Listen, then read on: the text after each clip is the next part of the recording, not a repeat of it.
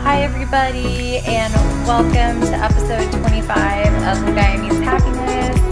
It is Friday, and I am so excited for the weekend. I'm excited to spend time with my family. It's been a busy, busy week as always. Um, you wouldn't think that since I've laid off and I'm not working right now, but seriously, shout out to all the the moms out there who are stay-at-home moms because it is a full-time job just running your household and taking care of your children and your husbands. So I'm finding that out through my unemployment. but luckily I'll be employed soon. Or hopefully, not luckily. Hopefully I'll be employed soon. So today I have with me again uh, for the second time um, one of my best friends, Victoria Rivers. And we are going to talk about something that affected both of us, but definitely affected her a little bit more, I think, which is how a traumatic birth can lead to um, postpartum. So, Victoria, say hi. Hi, I'm back. How's everything been going? Like, how are the kids doing? Uh, they're good. Addie's in preschool right now, um, and Walker's taking a nap. So this is my quiet time for the day. this day. is your moment. This is my moment. and is wait, so Addie's in which is she in? Um, what what grade or whatever? How do they? She she's just preschool. She goes like nine to noon every day. Uh, they just sing and dance and play on the playground, and just gives her some outlets and some friends to hang out with.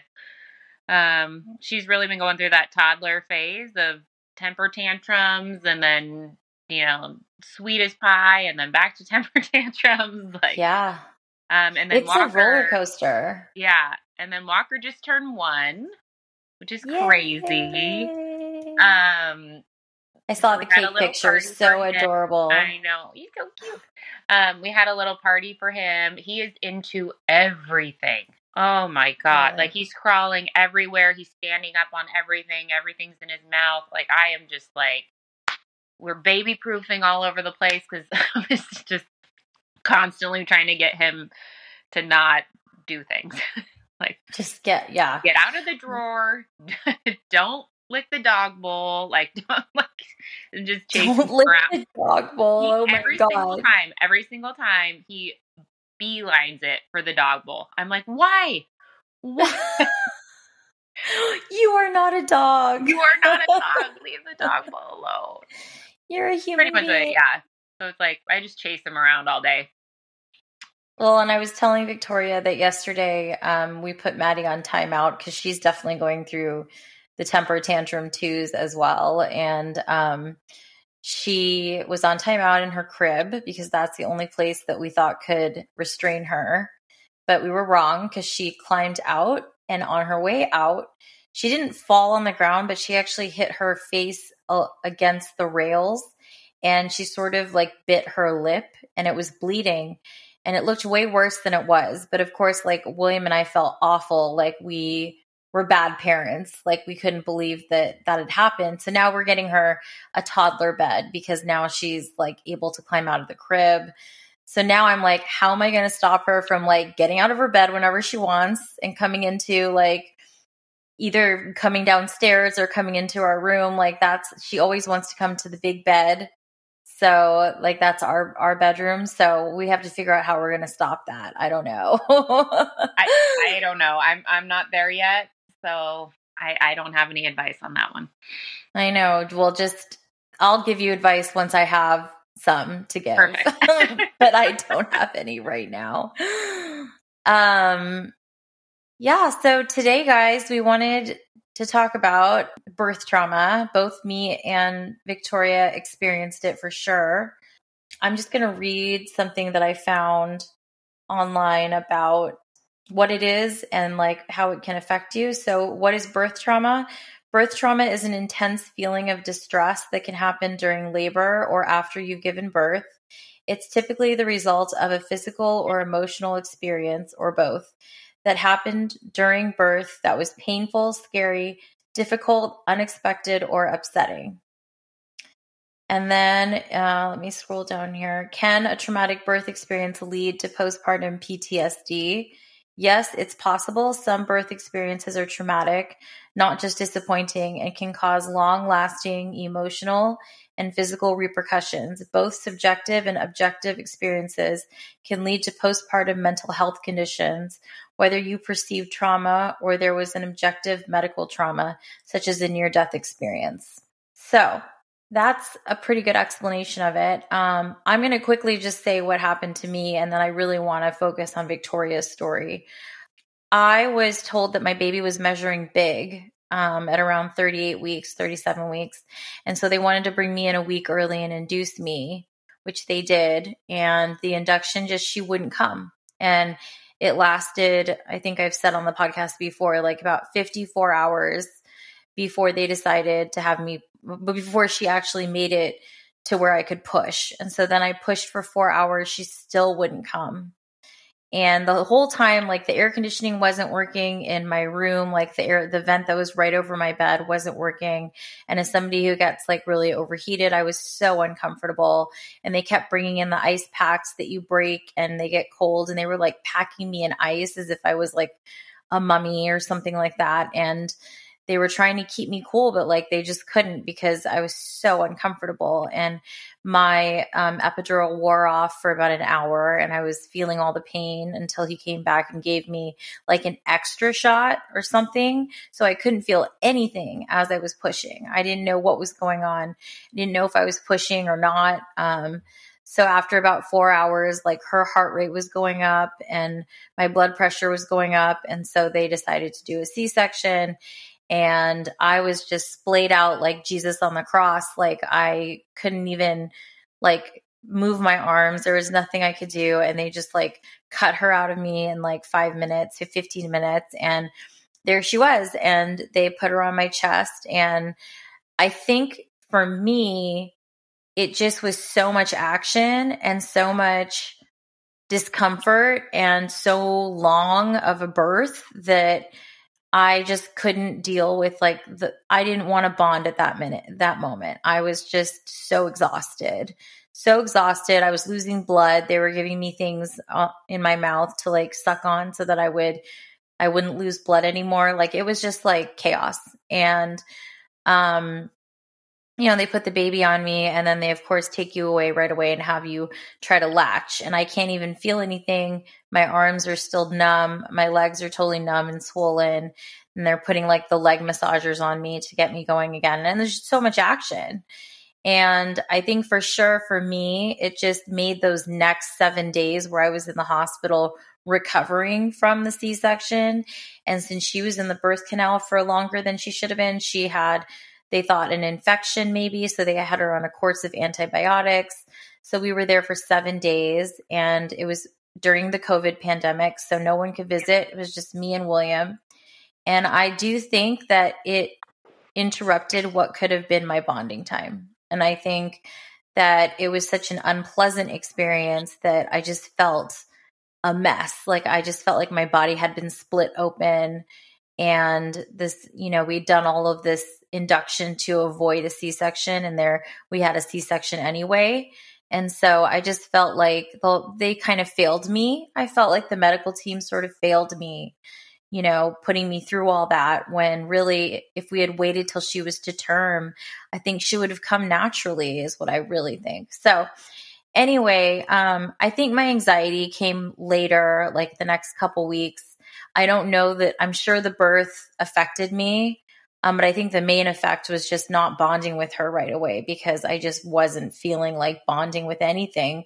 I was so exhausted and just so shocked by everything that had just happened to me. So, with that, we'll go into Victoria's story. Um, I think that it is um, much more telling in terms of like how it can lead to postpartum, you know, stress or postpartum anxiety. So, Go ahead, Victoria. Tell your story.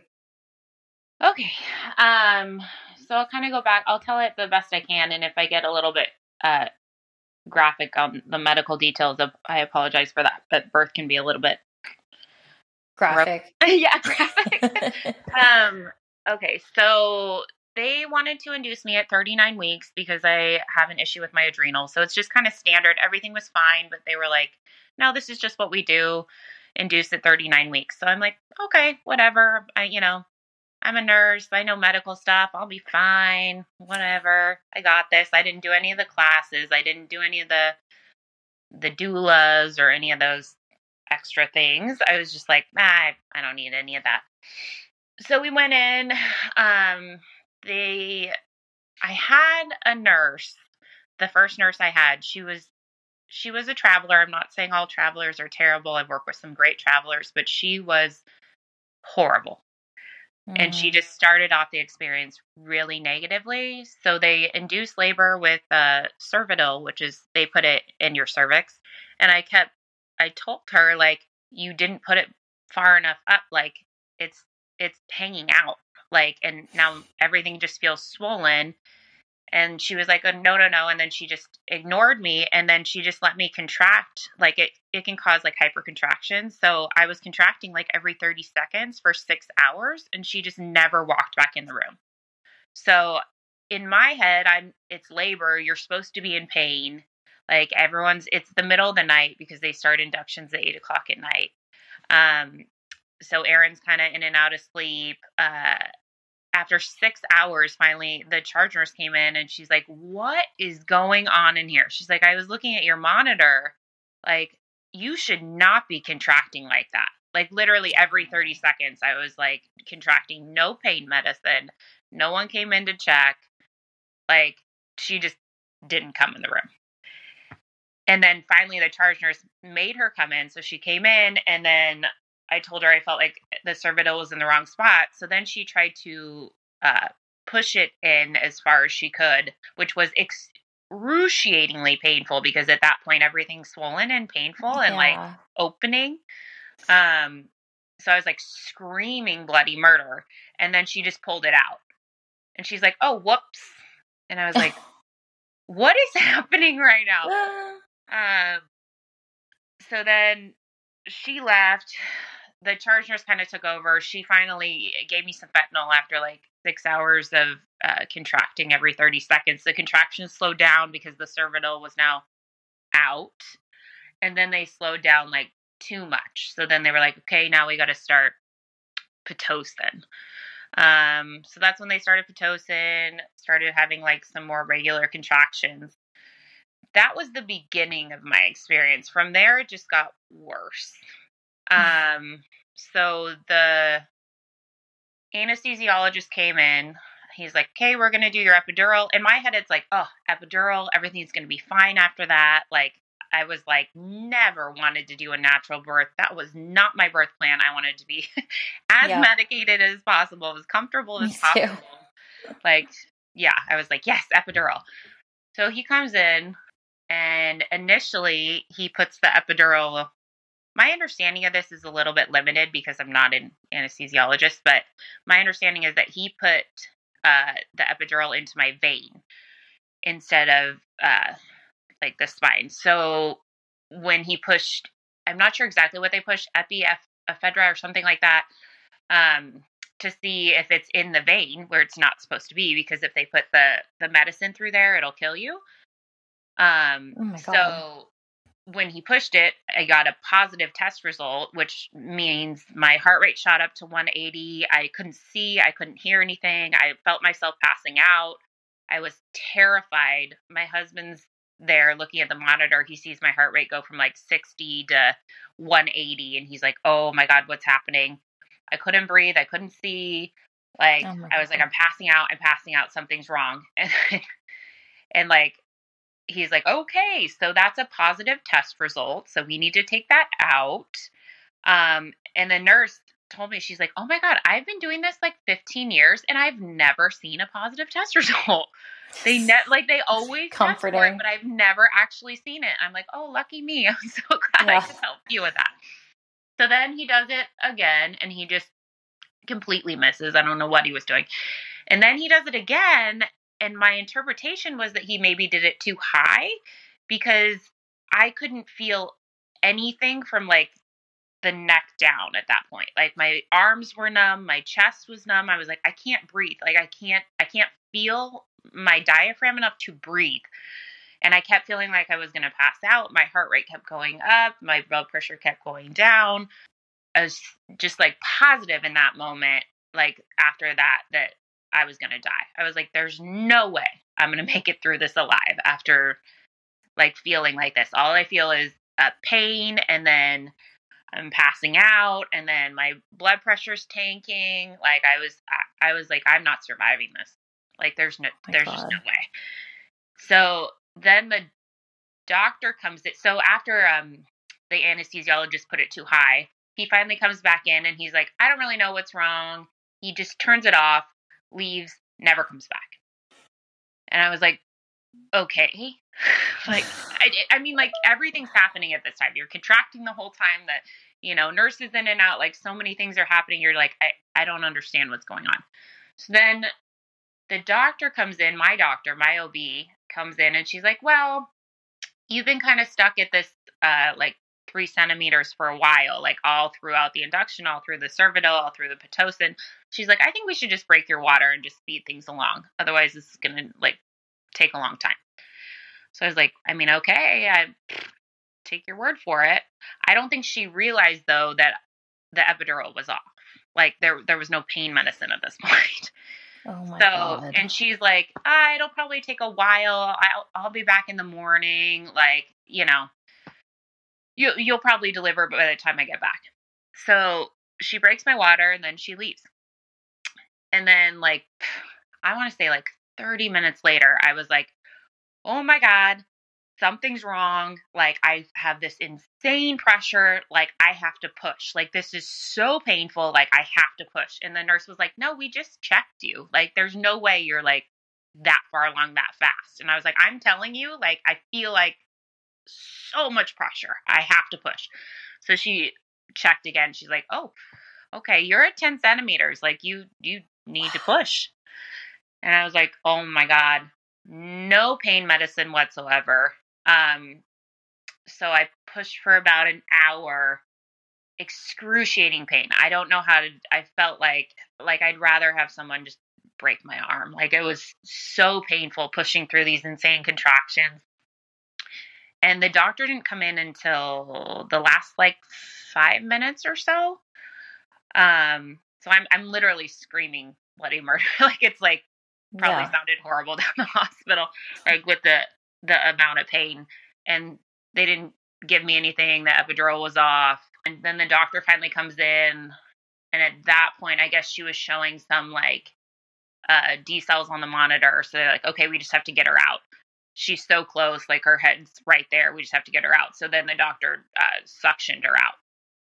She started listing off like, here's the risks, here's the benefits, da da da da. I have no idea what she said. I was in a different planet at that point. I was like, this is this is the end for me. Like I I I wasn't thinking about the baby. I wasn't thinking about. I, I was just like, I just thought I was dying for sure. Like the pain was just too too far out there. Um. So then she finally she finally suctions her out. Um. I tore really really really bad. Um. Like in a in a circle basically. I think I had something like I don't know how many stitches, but she it took a long time to suture me up. Um, but I could feel everything. I could feel it rip open. I guess they call that the ring of fire. Didn't know that was a thing. Um, I've heard of that. Yeah. I didn't know that, but everything just basically tore and ripped open. And then and then she was finally out and then they put her on my chest like I was supposed to. I was Hug supposed to be baby. happy and like bonding and like they're like here, you know, like shoving my boob in her mouth and I'm like I literally feel like I've been hit by a truck. I would have rather been hit by a truck than experience that. like, yeah. So, no, I couldn't bond with her. No, I couldn't feel anything. I felt like half of a human.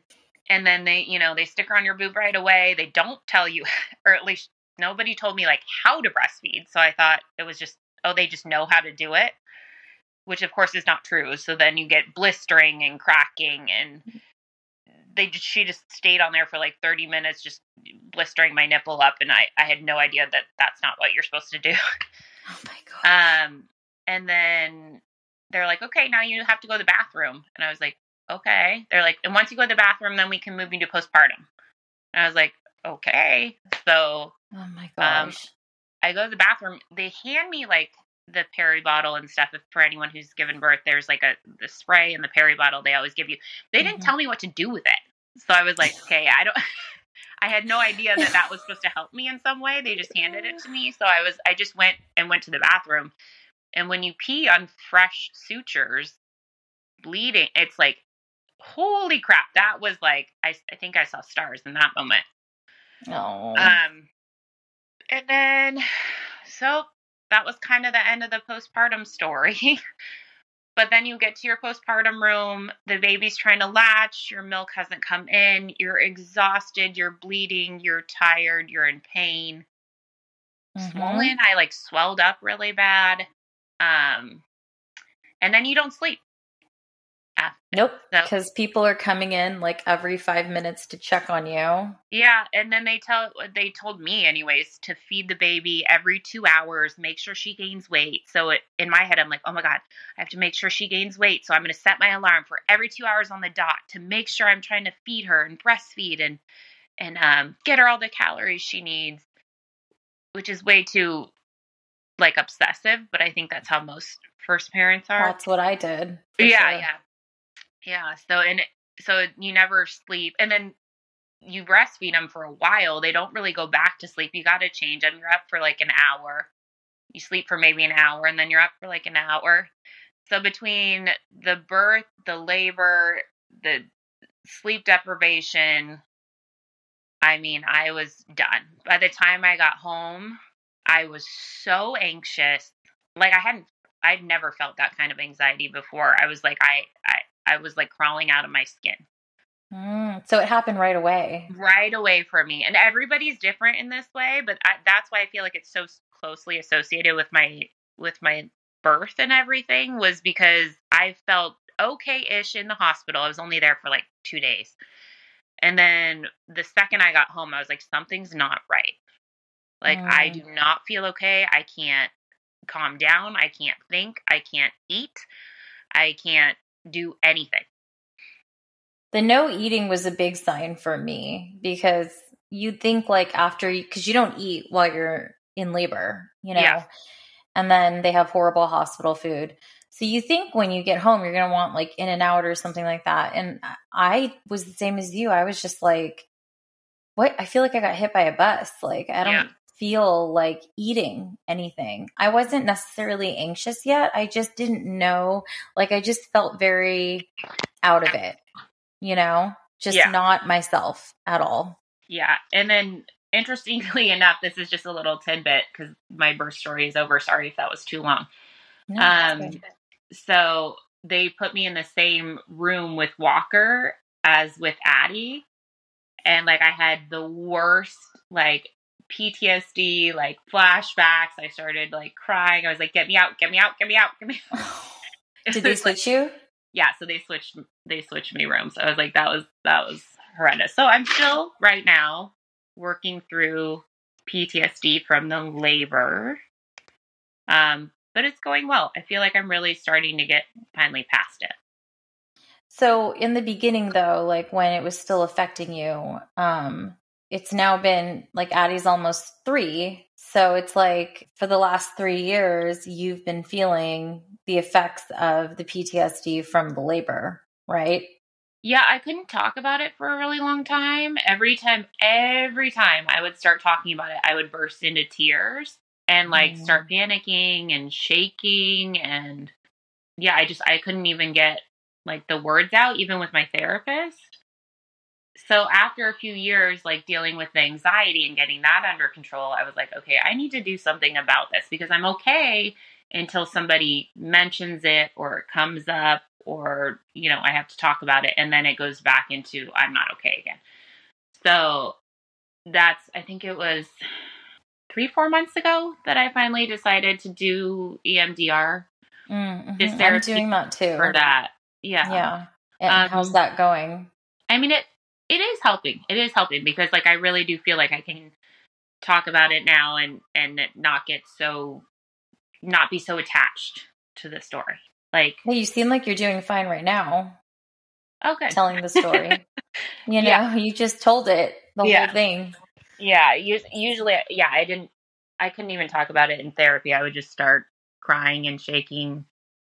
So, I mean, it's a scary thing when uh, you're like sure you're going to die like that, you know, when you're like, we're not going to survive this. Not just me, but me and my baby are not going to survive this.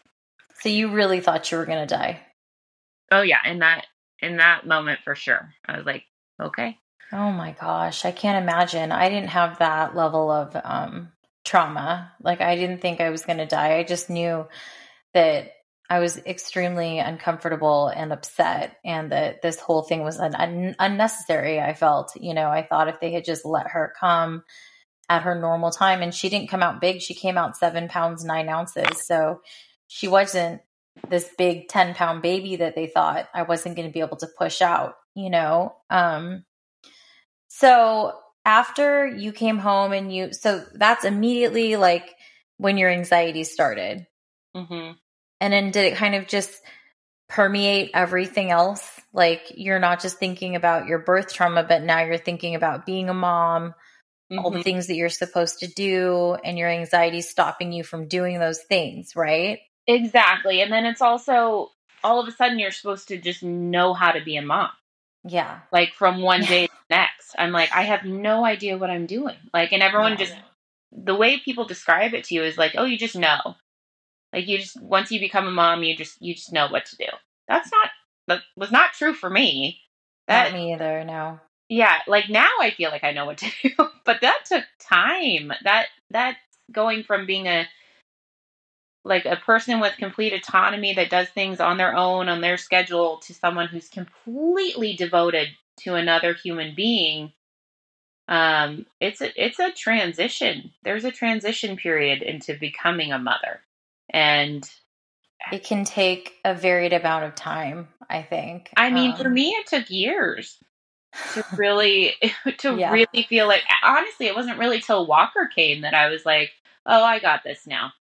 Like once i started figuring out the two of them and how to handle both of them at the same time i was like oh i am a mom. Okay. That's how that's kind of why i want to have a second because i just want to do everything again knowing that i can do it you know, because yeah. I think when you do it for the first time, you're kind of like, okay, like I'm doing this. Am I doing it right? How am I supposed to feel?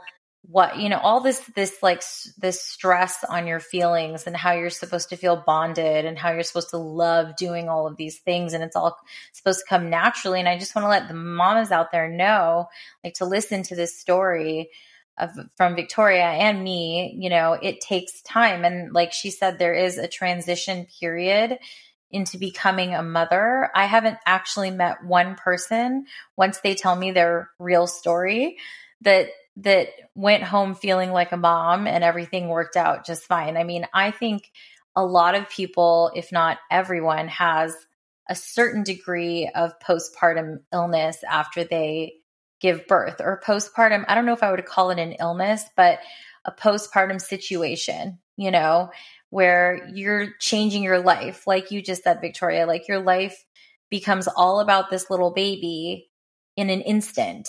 It just happens like in an instant. And then suddenly you leave your home as a couple or as like, I'll say as a couple for your first baby.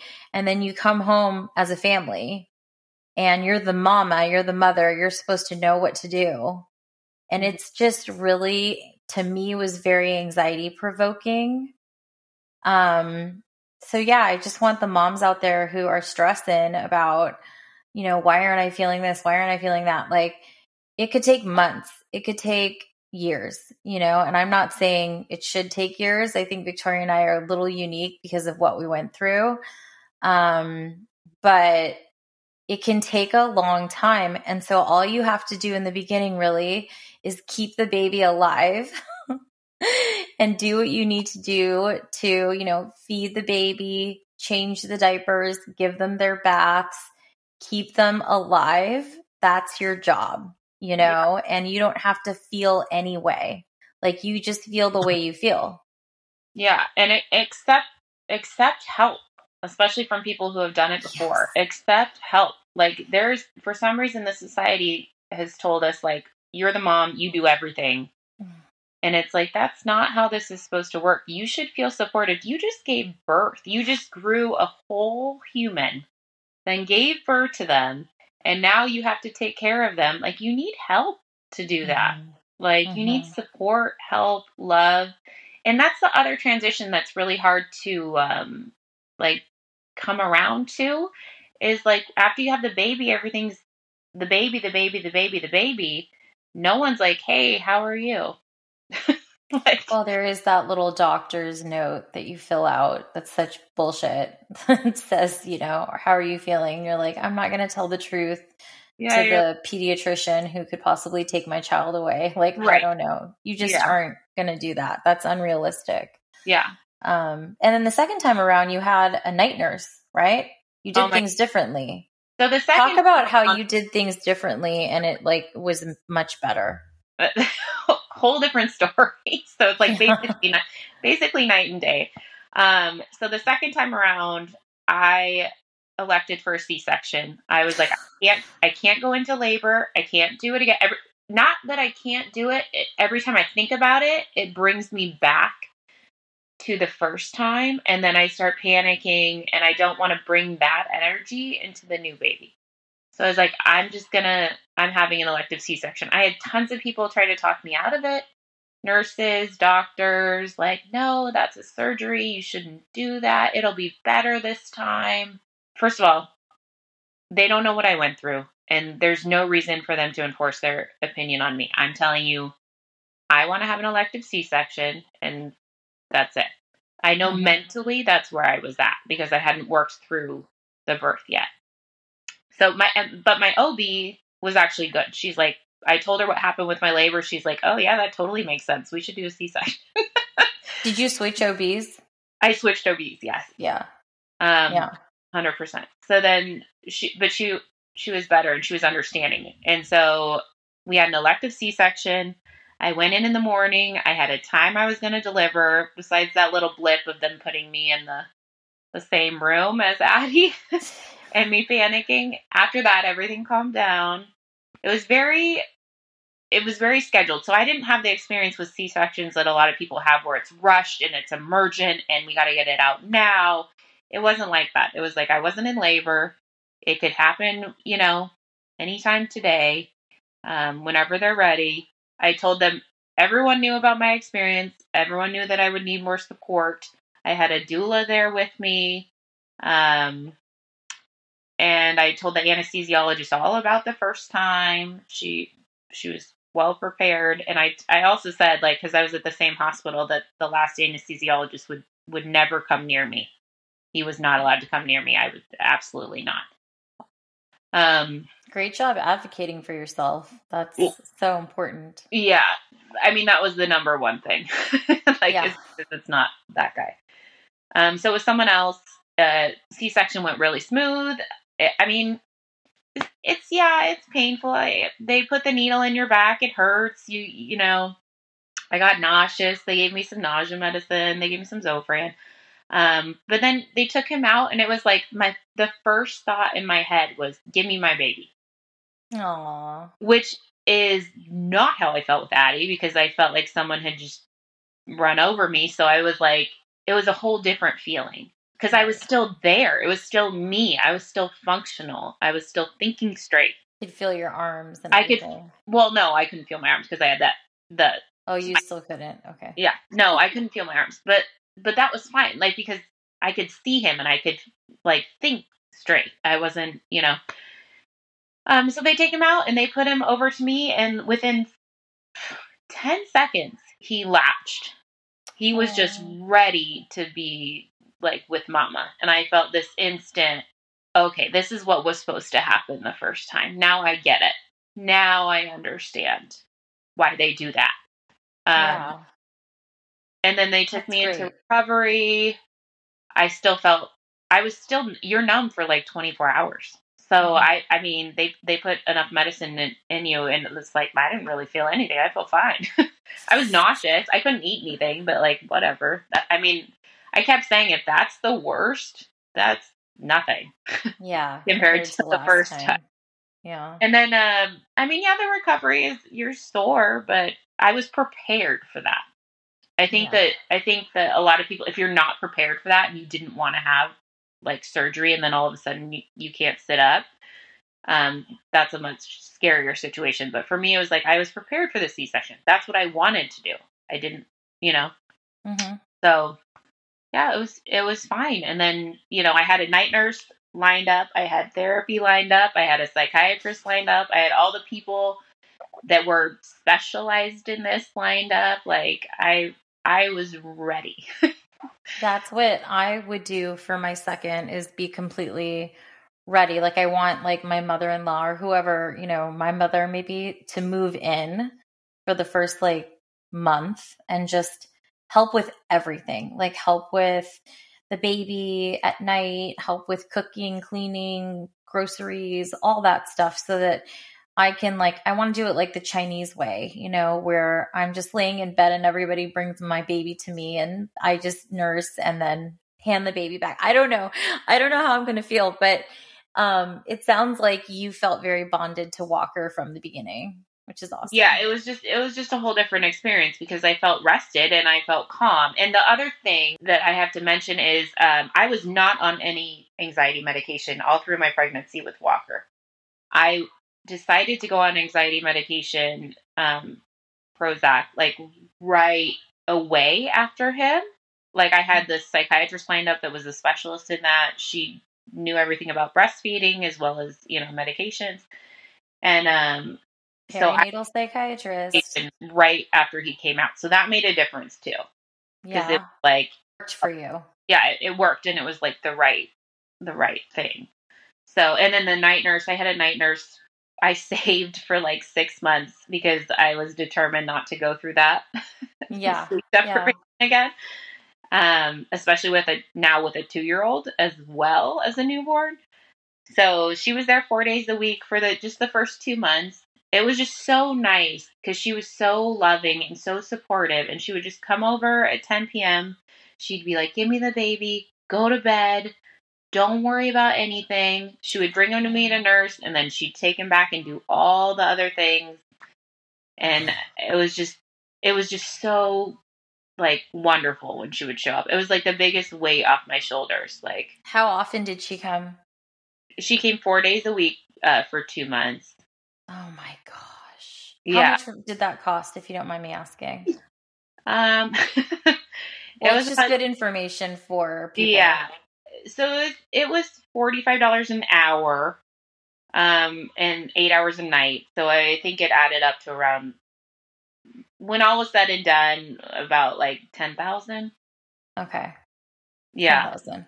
For Yeah, your but- sanity. for your sanity. Yeah, I, but I was saving. I was like saving like uh, like a thousand a month.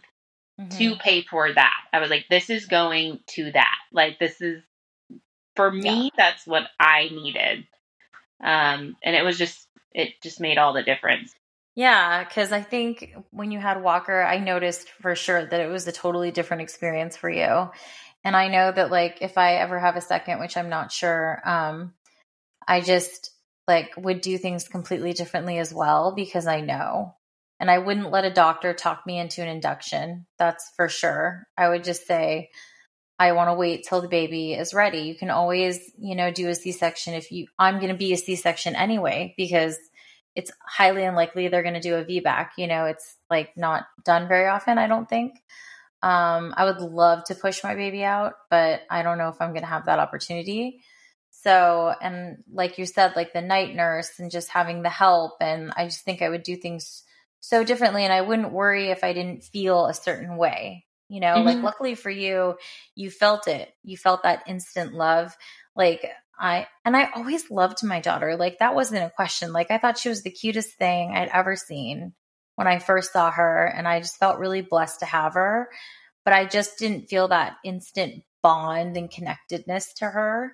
I don't So I don't know if it was an instant bond. I think like you're saying, I just didn't put pressure on it to be anything that it wasn't.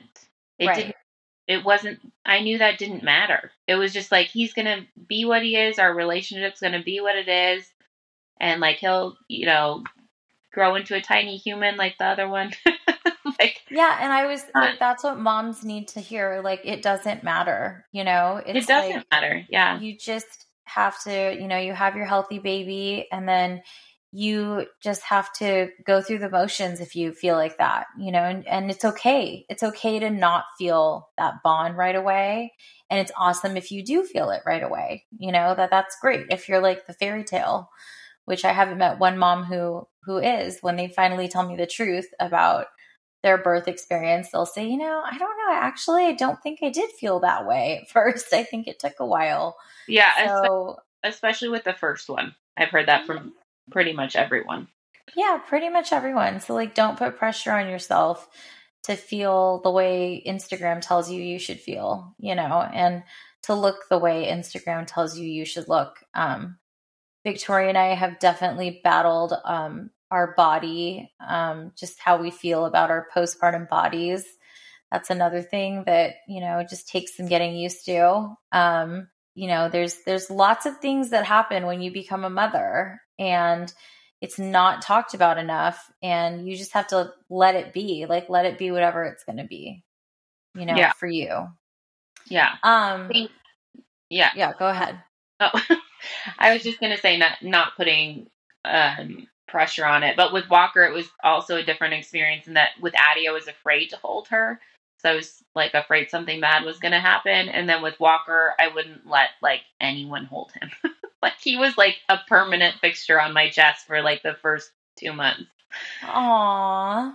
Do you think that was like, like I you should have let other people hold him, or do you think that was just no. how you felt? You just felt really bonded. No, he's mine.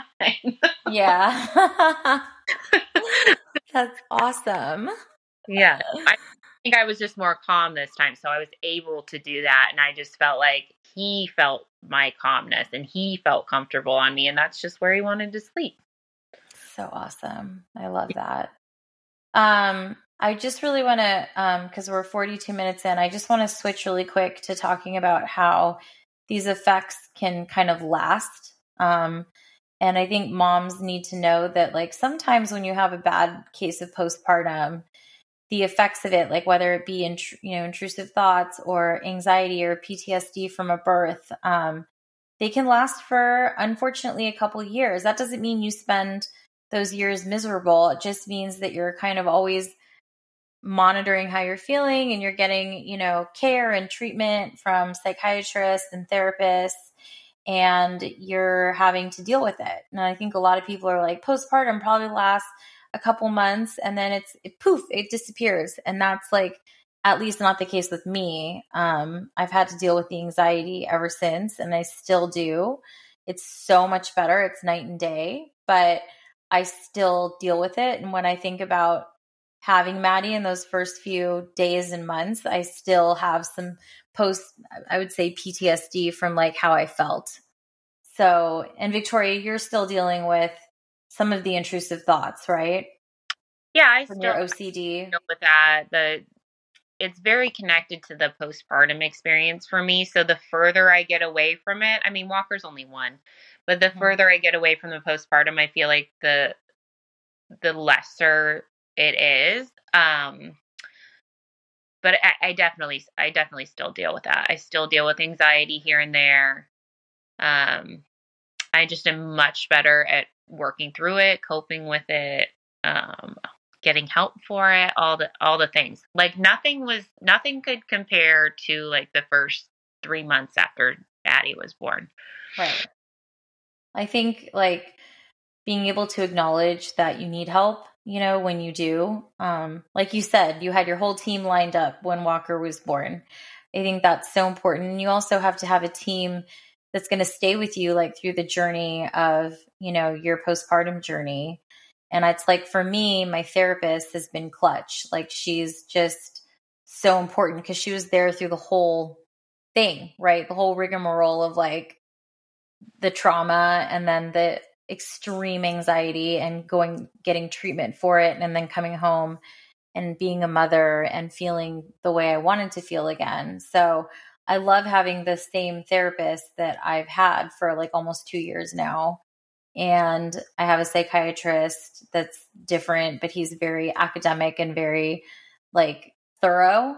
And I need that's what I need for me. And um, so those are my that's my team, you know, and I feel very comforted that I can call either one of them and they'll call me back if I haven't, you know, if I'm really not feeling well. But it's very rare that I really don't feel well anymore. You know, it's like gotten so much better. But just letting moms know like it can last like it can go on unfortunately and you like victoria said you just learn coping skills and you learn how to get through it on your own yeah and it's not as as scary or insurmountable and i yeah. think also like for for you and me like helping other people through it is a big part of it too like yeah. like it almost helps us heal ourselves to advocate for other women and try to make sure like it doesn't happen like that for them. So they yeah. know what to expect. I mean, that's a big part of me doing this podcast is it helped my healing as well to tell my story. And it feels like so, some of the the bad, the worst parts of my story feel so far away from me now.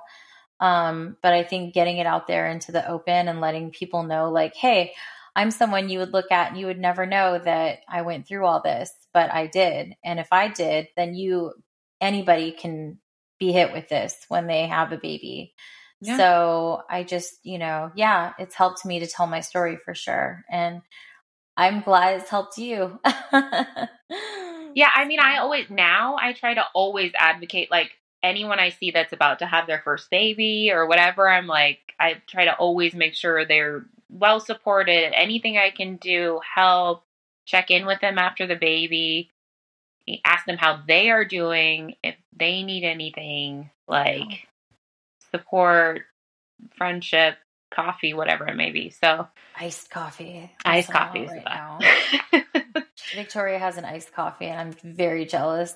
I'm gonna make one after I got those um the cold brews from Costco. So Oh yeah. And I just pour it into a glass and then I put my cream and sugar in and it's like it's my iced coffee. Put some ice in there.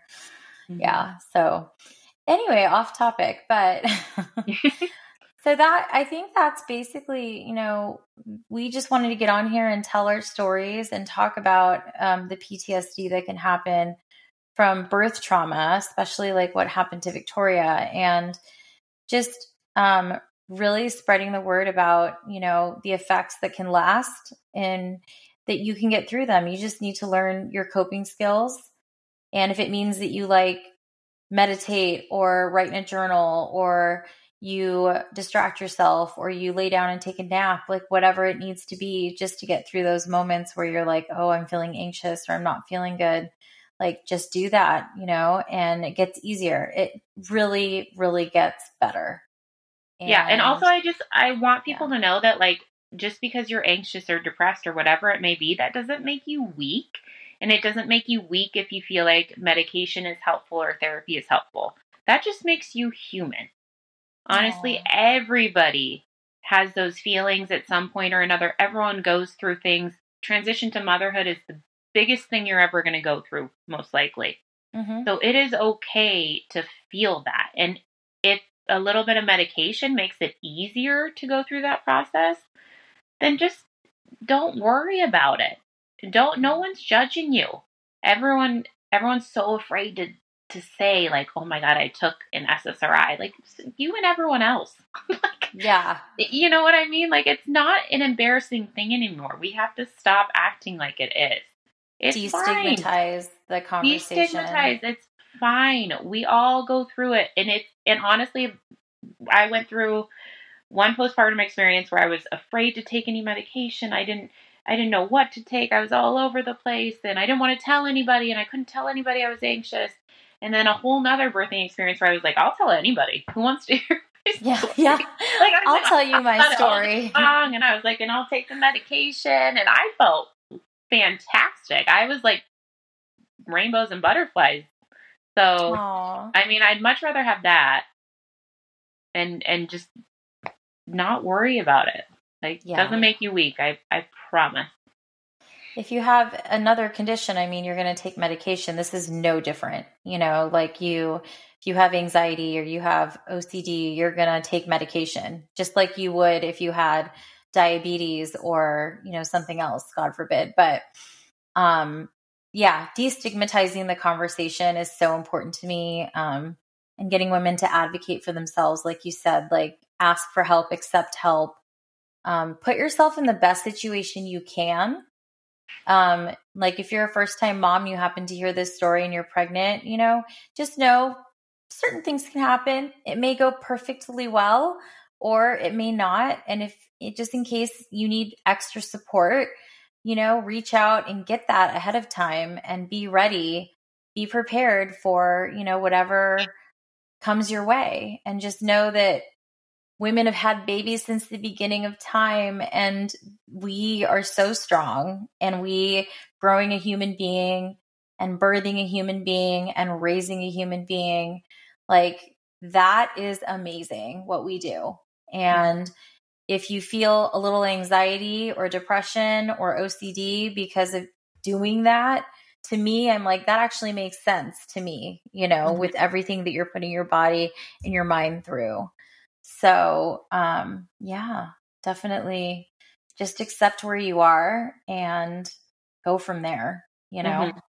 And I think that's still what we do, right, Victoria? Like we check in like daily. yeah. Yeah, but I mean, I mean, we talk about everything, but we always check in. And there are days where I'll text you and be like, "God, I feel so anxious today. Like, I don't yeah. know what it is. I mean, it's few and far between, but I mean, it's still there. But I don't freak out about it. I know it's gonna be resolved. I know it'll go away. It's just Temporary. like today is like a not good day. But that's yeah, okay. there are bad days. Everyone there has are bad days. days. Yeah. Yeah. Everyone has bad days. Like today I actually woke up feeling no anxiety.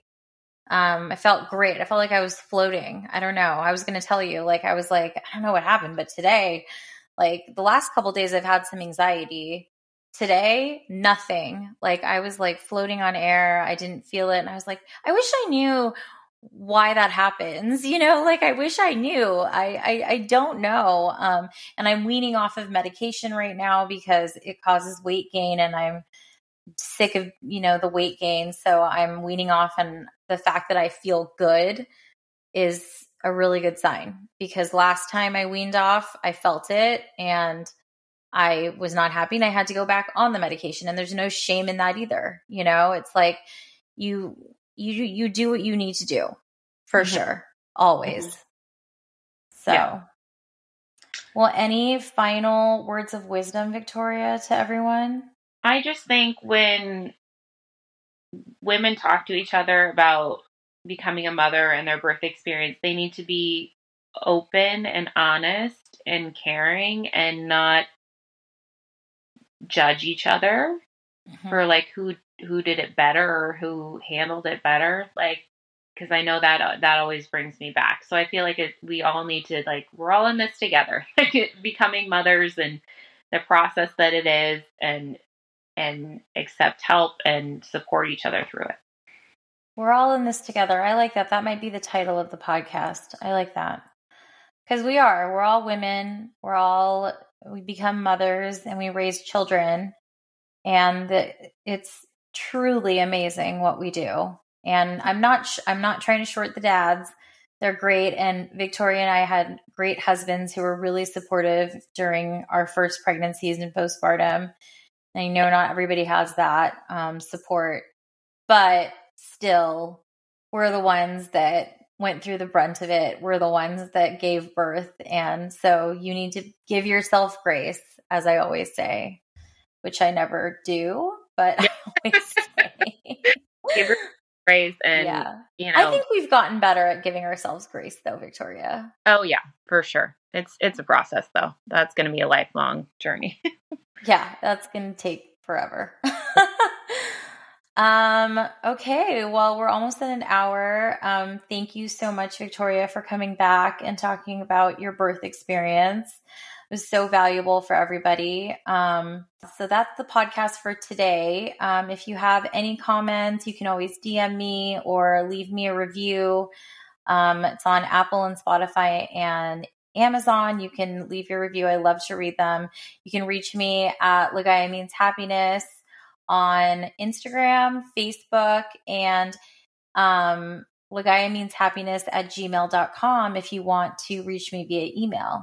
And I know I've been getting a lot of DMs and questions about um, future podcast episode ideas, which I love. I had somebody suggest Reiki and sound healing. I'm still thinking about that one. I'm I don't like to traverse too far away from Western medicine because I do believe in medication. So I don't know, or, but I appreciate all the suggestions um, so much and all of the engagement. So um, thanks everybody for listening today, and I will see you next time.